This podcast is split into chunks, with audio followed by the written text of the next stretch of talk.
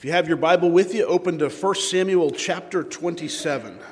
This evening will be in 1 Samuel 27. So, have you ever been in a trial? Yeah, right? If you walked with the Lord for any length of time, you've been in a difficult situation. You've been in a time of testing, and you've been certainly in a time of trial. One of the things that I think is the hardest part of a trial is when they're long a lengthy trial. You see, we can kind of get through anything for a week or two, right? It's not so bad. But what about those trials that seem to just carry on? They just keep going. They just seems to be no end. You know, the week or two, the day or two, a time of temptation, a moment of this, a moment of that, that's one thing.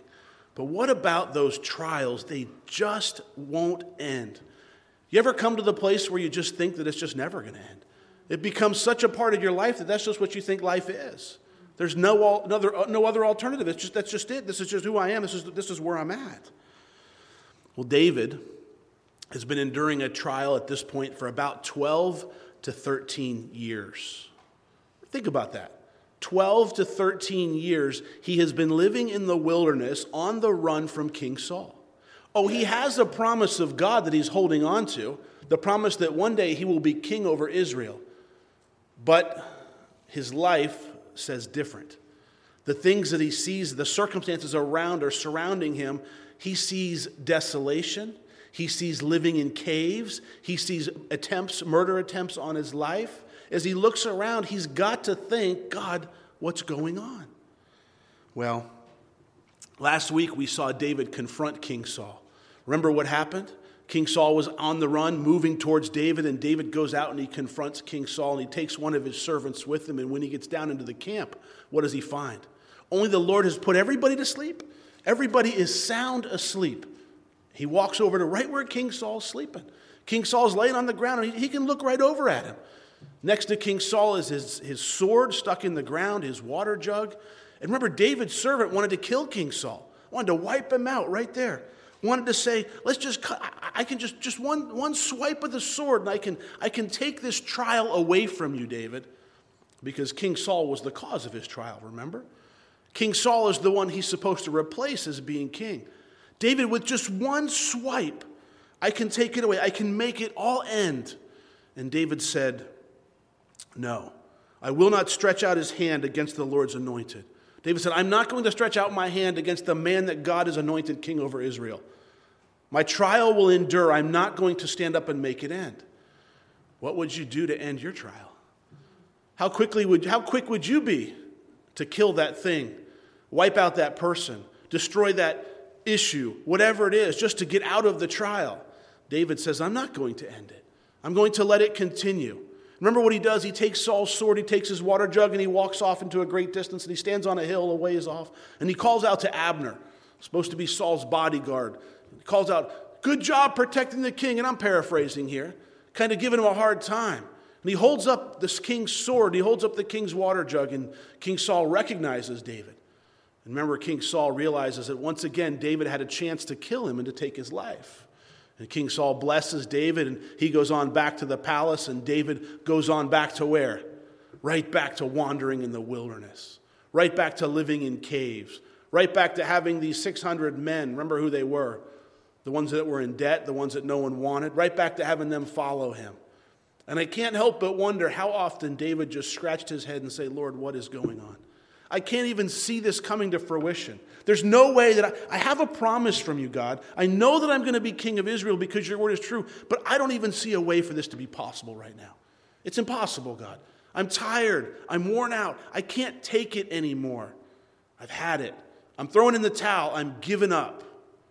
Look what David does as we pick up in chapter 27, verse 1. And David said this in his heart Now I shall perish someday by the hand of Saul. There's nothing better for me than I should speedily escape to the land of the Philistines. And Saul will despair of me to seek me any more in any part of Israel. So, I'll sh- so I shall escape out of his hand. Then David arose and he went over with the 600 men who were with him to Achish, the son of Maoch, king of Gath. So David dwelt with Achish at Gath, he and his men, each man with his household, and David with his two wives, Ahinoam and the Jezreelitess, and Abigail the Carmelitess, Nabal's widow. And it was told to Saul that David had fled to Gath, so he thought him, so he sought him no more. Now, did you catch what happened? David abandoned, moved out of the land of Judah, moved away from the people of God, and where did he go? He went to the enemy's camp. He went to the enemy's camp. He moved away from the people of God and he moved in with the enemy. And he took his 600 men with him, he took his wives with him, and all of the men with him took them. To all the men that were with him took their wives as well. It's an interesting passage, and I think there's something in there that we need to focus on tonight. Notice it says in the very beginning, and David said in his heart. David said in his heart. David said in his heart. This is the thing that David told himself. He didn't write it in the Psalms. He didn't tell his friends or the people that were with him. He's talking to himself here. He says in his heart, these are the things that he's convinced himself of. I've convinced myself of this. These are the things that he's telling it. The phrase in his heart, it literally means David talked to himself. It means he's having a conversation with himself. He's, he's, he's negotiating with himself. He's trying to figure out what to do with himself. What does he, what does he tell himself? Well, number one, he says, i shall perish someday by the hand of Saul. I'm going to die by the hand of Saul. I'm tired of running. I've had it. Number two, he tells himself, There's nothing better for me. There's nothing better for me than to speedily escape the land of the Philistines. than Saul will seek me no more. He tells himself, I'm going to perish someday by the hand of Saul. He's, do you see his heart there? Some people think that this is a plan of God, that David's going to then move in with the Philistines and he's going to begin to sort of defeat them from the inside, but I don't see that at all. What I see is a man who is discouraged. I see a man who has lost hope. I see a man who's been wandering in the wilderness for 12 plus years, and he begins to talk to himself. Listen, when you start talking to yourself and start taking your own advice, you're in trouble. He stopped talking to God He's not writing a psalm, not writing a prayer. He's not worshiping. He's not giving praise. He's not even remembering what God has done for him. Instead, he talks to himself. He looks at his current situation and goes, There's no hope. There's no hope in my current situation. There's no hope. As a matter of fact, he then begins to rationalize. He says this There's nothing better for me than to get out of the land of Judah. Think about that for a minute. There's nothing better me than who, who called him to the land of Judah in the first place? God did. God moved him back there, told him to go back to Judah in previous chapter. Here, he says, Well, there's just nothing better for me. I might as well just go ahead and do this. This just doesn't make any sense. I can't endure this any longer. Besides, I'm, if I stay here, I'm going to die. He literally convinced himself of this. David is speaking words of discouragement that are coming from a heart that is tired of trusting God for his promise because it seems impossible.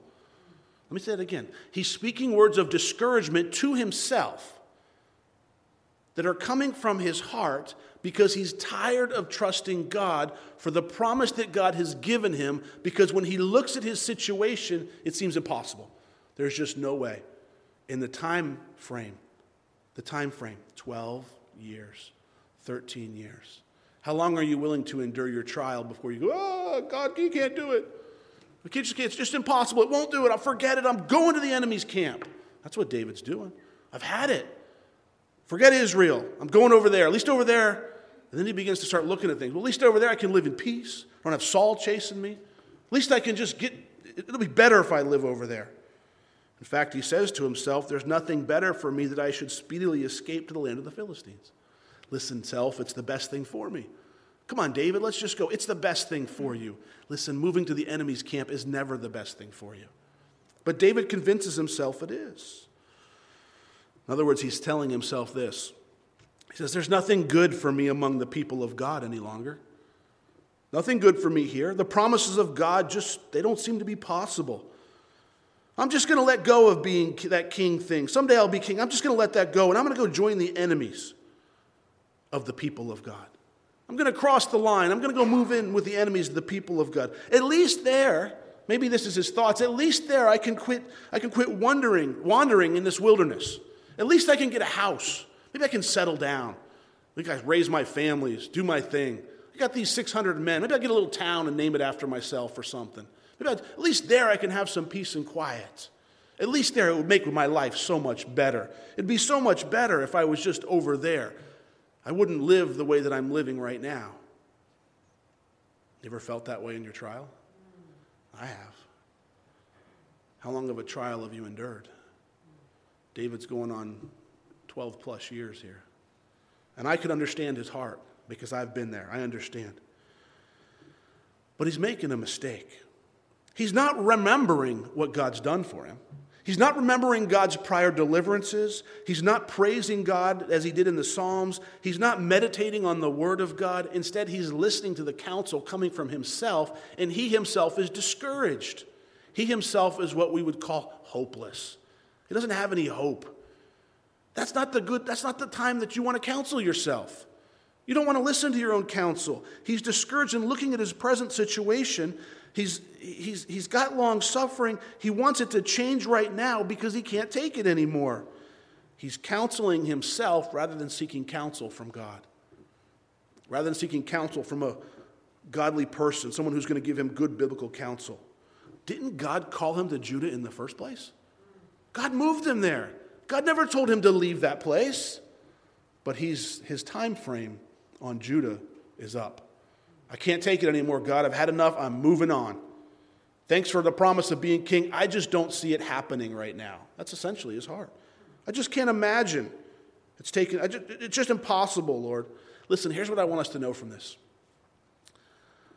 What you say to yourself in your heart has tremendous power to shape the way that you act, the way that you think, and what you believe. Listen carefully. The things you say to yourself, the way that you counsel yourself, the way that you talk to yourself, whether it be out loud or in your mind. If you talk out loud, we'll see, see me afterwards. If you answer yourself, well, no, I'm just kidding. In all seriousness, what we tell ourselves really matters. Matters a big, big deal. You see, I can speak words of discouragement to myself, and I'll find myself what? Discouraged. I can speak words of hope to myself, and I'll find myself with hope. What I say is important. And please don't, under, please don't misunderstand. I'm not talking about the, the power of positive confession. I'm not talking about, you know, the name it, claim it, you know, if you want to be wealthy, say you're wealthy. I'm not talking about that kind of stuff. That, that's all nonsense, okay?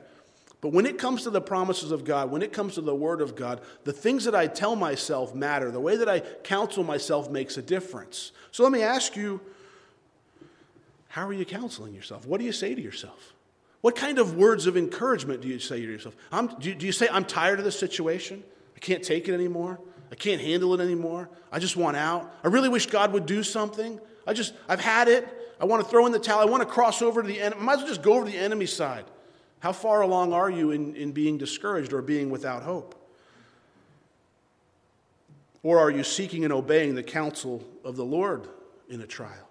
Are you seeking and obeying the biblical counsel given to you by friends? Are you focusing or are you focusing on the seemingly impossible situation before you? Remember, with God, all things are possible. But oftentimes in our lives, we look at this situation around us and we think, well, there's just nothing else that can be done. There's nothing else that can be done. And you might even find yourself thinking, well, God doesn't even care about me. God does, God, God's forgot about me. He doesn't care about me. Matter of fact, I don't even, God, are you even there anymore? If you've been there, you know, that's a time to repent because what you're accusing of God is not being there for you. You're accusing God of not caring for you. You're accusing God of, of you're accusing the God who, who sent his son to die for you is not caring for you in this momentary trial in life. Besides, what's 12 years? What's 13 years? What's 15 years? What's 20 years in the, in the frame with eternity? It's nothing at all, right? It's just a short period of time. Listen to it this way the sermons that will have the greatest impact on your life are the ones that you preach to yourself. Think about that. The things that you tell yourself are what's going to impact your life greater than what I say. You see, because I stand up here tonight and I can say these things to you, and it's gonna, it can go in one ear and out the other. You can come to church, praise, worship, here, Bible study, and go on out of here.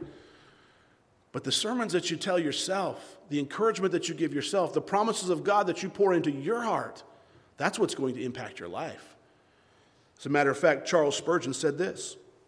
He said, I remember on one occasion, to my shame, being sad and doubtful of heart. And a kind friend took out a piece of paper and he read to me a short extract from a discourse upon faith. I very soon detected the author of the extract that my friend was reading to me was from my very own sermons. Without saying a word, he just left it to my own conscience, for he had convicted me of committing the very fault against which I had so earnestly declaimed. In other words, Charles Spurgeon said, Listen, I was down one day. I was really doubting. I was, I was just down. I was out. Of, I, was, I was out. I was doubting faith. I just, I just wasn't, didn't have it, didn't feel it. A friend of mine came over and he took a piece of paper out and he started reading from it. And partway through, I realized, hey, that's my sermon. I wrote that. I preached that. And now my friend, without saying a word, laid it on the table and said, Now, I, this, these are my words added. Now, will you live that? You see, he was convicted because he needed to hear the words that he was saying to others. He needed to preach them to himself. They needed to be heard by himself. Now, I want to show you something. I want you to see what's driving David to the enemy's camp, because I think this is important. What is it that's driving David to leave the people of God and go reside with the enemy? Why, why would he do such a thing? It wasn't really King Saul, was it? If King Saul had come to David and said, David, you know, listen, this place is not big enough for the both of us. Why don't you just head on over to the enemy's camp and move in with the Philistines? What would David have said? No way. You're crazy. Let's battle it out like men and the winner stays. And, you know, he would have something like that to say. He was a warrior. He wasn't that. King Saul, nobody, no person could drive him to the enemy's camp. But what could drive him and what is driving him is this discouragement and despair. Despair means loss of hope. Discouragement and loss of hope is literally driving him to leave the people of God, abandon the promises of God to go reside with the enemy. You ever been there? You ever been so discouraged, so lost? There's just, I'm hopeless. I just don't see where this is leading. I just don't know where it's going to go. I just, I just don't even know if I want to continue anymore. That will drive you to the enemy's camp. But why did he become discouraged? Why did he lose hope? A couple of reasons I can suggest to you. One is probably the time in the trial. He did pretty good 12 years, 12 plus years. But the time in the trial is long. Living out in the wilderness. You ever go camping? You live out in the wilderness for a few days. How is it? That's kind of fun when you go camping for a few days. 12 years? 13 years? Your wives following you around? You know what they're saying. When are we going to settle down? Can't we get a place? They, they, they got the same nesting instincts that women have today. They're wondering where, where are we going to raise our family? Where are we going to raise our kids? They're, you know they're wondering that, and we just keep going from cave to cave, place to place. We're on the run all the time. David also got to this place. He also came to this place of being discouraged and hopeless because he lost sight of the promise of God.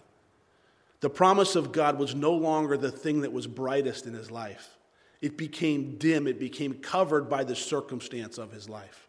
By the time of the trial, by the circumstance, the promise of God was just forgotten about. It just, it just, too much time had passed, and that wasn't his focus anymore. What about you? Has God ever given you a promise and then t- it takes time? You know, a lot of times God will tell us He's going to do something in our lives and some, we're going to become something. He's going to, he's going to give us something, whatever the promise of God is. Can I just encourage you not to lose sight of it? Not to lose, don't, for, don't, don't let the, the, the circumstance overshadow it. Because it's still, if it's a promise from God, it's going to come true. It has to. He can't lie. Number three, how did he get this way? How did he become so discouraged? How did he lose hope? He began to counsel himself rather than seeking counsel from God. Don't counsel yourself unless you're in the Word of God, because you can talk yourself into or out of anything. When it comes to justification and rationalization, boy, we've got it down. We can rationalize and justify anything, we can make anything work. You know why that is? Because you'll always agree with yourself. If I'm talking to myself and I'm counseling myself, I'm always going to agree with what I'm saying. I'm not there to say, well, that's, I mean, think about that for a second. You know, Rob, you really shouldn't think that way. Yeah, you're right, I shouldn't think that way. Or did you hear this or did you hear that? Yeah, I heard that. Well, that was they were kind of mean today. Did they say the right things? No, they didn't really say the right things because you're always going to be in agreement with yourself. You're never going to tell yourself, wait a minute. Maybe they did say the right things. You're always going to have this bantering back and forth where you, you just you just you agree with yourself. If you have a disagreement with yourself, there's a bigger problem. David gave up trusting in the Lord and instead he left the land of promise, left the people of God, and he went looking for protection among the enemy. He went looking for protection among the Philistines. He, meant, he went, that's, that's where he was going over. That, that was his rationalization. I'll be safer over there. At least Saul won't be chasing me over there. Yeah, but David, what about you being king? What about the promise that God's given to you? Hold on to it. No, I must have heard him wrong. Maybe it wasn't clear. Maybe it was just me in my mind. Maybe, maybe everybody's forgotten about that by now. I'm just, I'm going to go look for protection. I'm going to go look for safety. It's much safer with the enemy. And that's what he does. Look at verse 2. David arose and he went over with the 600 men who were with him to Achish, the son of Maoch, king of Gath. So David dwelt with Achish at Gath, he and his men, each man with his household, and David with his two wives Ahinoam the Jezreelitess and Abigail the Carmelitess, Nabal's widow. And it was told Saul that David had fled to Gath, so he sought him no more. David left the land of Israel, his 600 men and all their wives. So we can figure probably, what, a thousand people moving into the Philistine land, moving on over there. Each man with his own household. You know what's interesting? As David abandons the promise of God, he's taken his men with him. Think about that. As he, ta- as he abandons what God has promised him, as he abandons God's, as, as he fails to be obedient to where God has him, because he doesn't want to be there anymore, because it's not comfortable for him. I don't like it here. I'm tired of running, so therefore I'm going to go make my own life. I'm going to make my own way of accomplishing what I want to accomplish. I'm just going to go join the Philistines. And he brings 600 men, all their wives, his wives, their families. He brings them all across enemy lines with them. Remember that the decisions that you make will affect other people. And when you are in a place of discouragement, in a place of despair, it's not a time to make a decision like that. That's not a time to make that choice. And the decisions I make and the decisions you make will affect the people around us. The decision, decisions I make in life affect you guys. Do you know that? What if I was to do something really stupid and be disqualified from being a pastor? What would happen? Well, God would take care of you all individually, but I couldn't be a pastor anymore. I couldn't, be, I couldn't, I couldn't lead the church. I couldn't lead the people here. Would that affect you guys? Sure, it would. It would affect me too. It would affect my family. It would affect my children. It would affect lots of things. And David's making a really stupid decision that's affecting a lot of people, in my opinion. But you know what? He's been here before. He was there before, wasn't he? He was in this same area, the same talking to the same king before. But he had to remember he had to act like he was insane. He acted like he was a madman to get out of there. And he got away from him. But his goal, David's goal was what? I'm tired of being chased by King Saul. And he got what he wanted. His goal was accomplished. Saul sought him no more. Great job, David, but you know what the sad thing is? He didn't even know that Saul wasn't seeking him because he was on the enemy side. He didn't even know that Saul had given up on him. So in verse 5, he says to Achish, if I have found favor in your eyes, let them give me a place in some town in the country that I may dwell there. For why should your servant dwell in the royal city with you?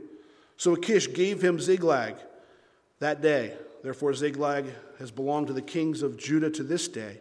At the time that David dwelt in the country of the Philistines was one full year and four months.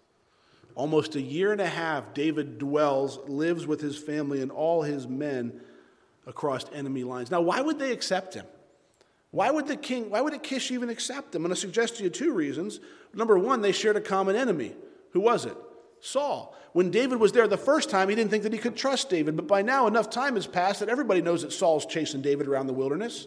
There's no secret. There goes Saul's army again. They're over here. They're over there. They're watching them go move all back and forth. What are they doing? They're looking for King David, or not King David, they're looking for David. Everybody knows he's chasing them around. So, so I can imagine that Achish goes, Great, we got a common enemy in Saul. You don't like Saul? We don't like Saul. We know he's chasing you, fine, team up with us. But the second reason I think he's, the reason he accepted him is number, is, number two is he's bringing with him 600 men. David's got quite a track record when it comes to war, doesn't it? The king of Israel is trying to kill you. You have, you have 600 well trained men by David. I, I can put those men to work. If you're willing to fight with me, we have a common enemy. You have some, you have some men to fight with us. Doesn't it make you scratch your head and say, David, what are you doing? What are you doing? You're, you're going to the enemy side, which means that you might actually have to fight against Israel someday. You might have to do battle against King Saul. Could, could, could it get any worse for David? David, it, it's, I really think you're making a mistake crossing over to the Philistines. Could it, could it really get any worse? You bet it can. Look at verse 8. David and his men went up and they raided the Geshurites, the Girzites, and the Amalekites, for those nations were inhabitants of the land from of old, as you go to Shur, even as far as the land of Egypt. Whenever David attacked the land, he left neither man nor woman alive, but took away the sheep, the oxen, the donkeys, the camels, and the apparel, and returned and came to Achish. David is raiding the land. Now, look what it is. The word for raid, the Hebrew word for raided, comes from the verb to strip or to take away. It means literally to, the idea is, is taking stuff off of dead people, to remove stuff, removing things from people that are died. David attacks these villages or encampments, and then he kills the people and he takes everything that belonged to them. This is the man of God. He's essentially become a bandit or a robber. He's turned into this person that he's just attacking. That's how he's supporting himself. Him and his 600 men, as they're attacking everybody. Anybody near them, they go after, they, they shut down their village, they kill everybody, and they take all their stuff. Kind of makes you scratch your head. Say, I thought this was a man after God's own heart. We'll get there. There's an end to this. But I want you to notice something. He hasn't totally turned against God and his people. For now, he only, he's only attacking the enemies of Israel. You see, the people that he's attacking aren't the Israelites, they're, area, they're, they're people who would be the enemies of Israel. He's attacking smaller villages and things like that. It probably gave David some comfort, some rationalization there, is to think, well, I'm not hurting my people, the people of God. I'm just attacking the people that would come against the people of God. That's kind of the mentality that I think that he had there. a little bit of consolation, you know. I'm not as bad as I could be. There's, um, there is some good in me. I'm helping out Israel by attacking their enemies. And even though, even though he attacks the enemies of Israel, David was nothing more than an armed robber and a murderer. He wasn't doing this for God. God hadn't called him to do this. This was the blood that was on his hands. These were the innocent lives that he was taking. These people weren't coming against Israel. God, David was fighting from the Philistine perspective. He killed all the people in the villages, took the spoil, and did it without the approval or the guidance of God. If you'll notice, God is not mentioned anywhere in chapter 27. Doesn't exist. He doesn't talk about him. David's doing what David wants to do. He's had it with his situation, he's going to change it. And this is where he finds himself living in an enemy camp, attacking people, killing people, and stealing from them. He's fighting wars for profit instead of fighting for the Lord. That's what he's doing. Look at verse 10. Then Achish would say, Where have you made a raid today? Where have you been today, David? David would say, Against the southern area of Judah, or against the southern area of the Jerahmeelites, or against the southern area of the Kenites. David would save, David would save neither man nor woman alive to bring news to Gath, saying, lest they should inform on us, saying, Thus David did. And thus was his behavior all the time he dwelt in the country of the Philistines. So Achish believed David, saying, He has made his people Israel utterly abhor him. Therefore, he will be my servant forever. Do you see what's going on? David's going out, he's doing these raids and these attacks, but he's not doing it against Israel, but he's telling Achish that he's attacking the nation Israel. And Achish figures, you know what? If he's attacking his own people, then I've got him. I own him because they're not going to want anything to do with him. But David's plan is when I attack a, city or a town or a village, I'll just kill everybody. That way there's nobody to say who was. There's nobody left alive to come tell on what I'm doing. There's nobody that can come tell Achish what's really going on. You see, some people think that at this point that this is, a, this is God's plan to send David into enemy camp to begin destroying these enemies of Israel. I completely disagree with that. I think David's gotten there on his own. Nowhere do we read that God sent him there. I think David's fed up with his trial. I think he's had it, and now he's taken matters into his own hands. Listen, if God's given you a promise, you hold on to it. You don't give up. Don't let time take away the promise that God's given you. Don't let the circumstance or the situation or the seemingly impossible, impossibility of the fulfillment of the promise, don't let that discourage you from holding on to that promise. Don't let it do it. David is here. And we, what does he do? He lies. Now he's lying to Achish. Why? Well, he's covering for himself. You know, he's really helping the nation of Israel. He can justify that, right? No, he's flat out lying. He kills everyone. He's not defending God's people. He's become a robber and a murderer. You know, it's a little bit later on in David's life where he will again murder with Bathsheba and her husband Uriah. David will have an affair with Bathsheba, and in an event to cover up the affair, he will have, his, have her husband Uriah murdered. You wonder, where does that stuff come from? Take note, if I don't deal with my sin, it will come back worse than it did, than it was. You see, how did David get to that point? When, you st- when we get a little farther along, we'll study Bathsheba and Uriah. And say, how did he get there? How, how is he capable of that? Look what he's doing here. He's walked away from the promise of God. He's walked away. It's, it's, it's amazing. How, how's, how's this going to happen? What's going to take place? How, how, wait a minute. It even makes you wonder God, is there even anything you can do about this? I mean, we know that you promised him to be king of Israel. Those of us know the Bible know he becomes king of Israel. So we look at this situation and go, how is this going to play out? What, what's going to happen? Look at the next uh, 28, chapter 28, just the first couple of verses there. Now, it happened in those days that the Philistines gathered their armies together for war to fight with Israel. And Achish said to David, You assuredly know that you will go out with me to battle, you and your men. So David said to Achish, Surely you know what your servant can do. And Achish said to David, Therefore I will make you one of my chief guardians forever. Do you see how far it's gone? David is in, now aligning with the Philistines to do battle against Israel. How are you going to get out of this? Better yet, how's God ever going to make you king of Israel once you do battle with the Israelites and you're on the wrong side? Well, chapter 29 will tell us that, but we're not going to make it there tonight because we have to do chapter 28 first next week. But if you want to read ahead and you want to figure out how God's going to solve this problem, it's in chapter 29. But I want to share a few more things with you that I think are important. I want to share a couple lessons that I think we need to learn from here. This is a short chapter, but I think there's some valuable lessons. Number one, I love the honesty of the Bible. I love the way that it tells us honestly David's mistakes. I love the way that it shows us his failures, because if I can believe his failures, then I can certainly believe his successes. It gives us a good picture of who he is. It shows us who he is clearly. Number two, it shows us that even the best men are only still men. Even the best. David, a man after God's own heart. We're watching him. You just scratch and go, David, what are you doing? But he's still a man. He's still a man. David was a godly man. He was a godly man. And look where, look where he's at. It tells us that even godly men are subject to failure. Even godly men can make mistakes. It also shows us that God is being patient with David, doesn't it? What would you have done if you were God? What if David, you'd given him this promise? Yeah, he's whining to you in the wilderness. Yeah, he wants out in a trial. And, you know, how would you handle David if you were God? The moment he defected and went over to the Philistines, would you have taken it back? Well, fine. I'll just put you in the battle and get you wiped out, and we'll take care of that, and we'll get another, another king over Israel. That's not what God does. We're going to see that's not, David will become the king over Israel. shows God's patience, shows his long suffering with us, and it also shows his mercy. It shows his mercy with us. Remember, David had showed tremendous mercy to King Saul, hadn't he?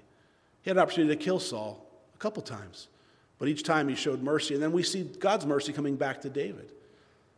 That which he's using on other people is now coming back to him. But it leaves us with a question.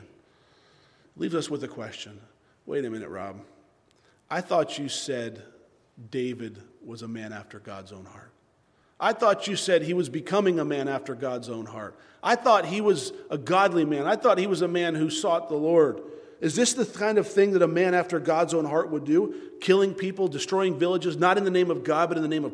And and then lying to the other king? Is this something that a man after God's own heart should do? No. Well, then is, is David still a man after God's own heart? Yes, he still is. Would a man after God's own heart sin like this? Maybe, at times. Here's the problem sometimes we expect a man after God's own heart like David. When we look at him, what we expect is perfection. What we expect is perfection. Sometimes you expect that in your own life. As you follow the Lord, as you look at your life, you go, I, I, I expect perfection. I look at other people and I want to hold them to a standard of perfection. This is where I want to hold them up here, up high, perfection. You know, Jesus is the only example of a perfect man that ever lived. Every other man, whether it be David, whether it be a pastor, whoever, every other man is sinful. Every other man is sinful. No matter how high of a pedestal you put them on, they still will be sinners. And the higher you put them up, the farther they're going to fall. We don't look to men for our example, we look to Christ for our example. Is he still a man after God's own heart? Absolutely. And here's how. Because what we know about David, if you've read any of the Psalms that he's written, you know that he might not be a perfect man, but he's a repentant man. You see, I can't model perfection. You can't model perfection for anybody, but you can model repentance. When you make a mistake, when you fall, what do you do? Do you cover it up? When you wrong somebody, are you willing to go to them and say, hey, I've wronged you, forgive me? I can model repentance. I can't model, for, I can't be an example of perfection to anybody. You neither can you. But when we blow it at work or around our friends, when we say things that we shouldn't say, when we do things, we have attitudes that we shouldn't have. Are you willing to go be that model of repentance for somebody? Are you willing to do that? That's what makes, that's what we have to give out as Christians. You see, would you ever tell anybody, like the Apostle Paul says, come live like me? Follow me as I follow Christ. Do exactly what I do. Live exactly the way that I do. Follow me exactly to the T. Or would you say, well, listen, I want you to do some of the things I do, but these other things, just we're going to leave those aside.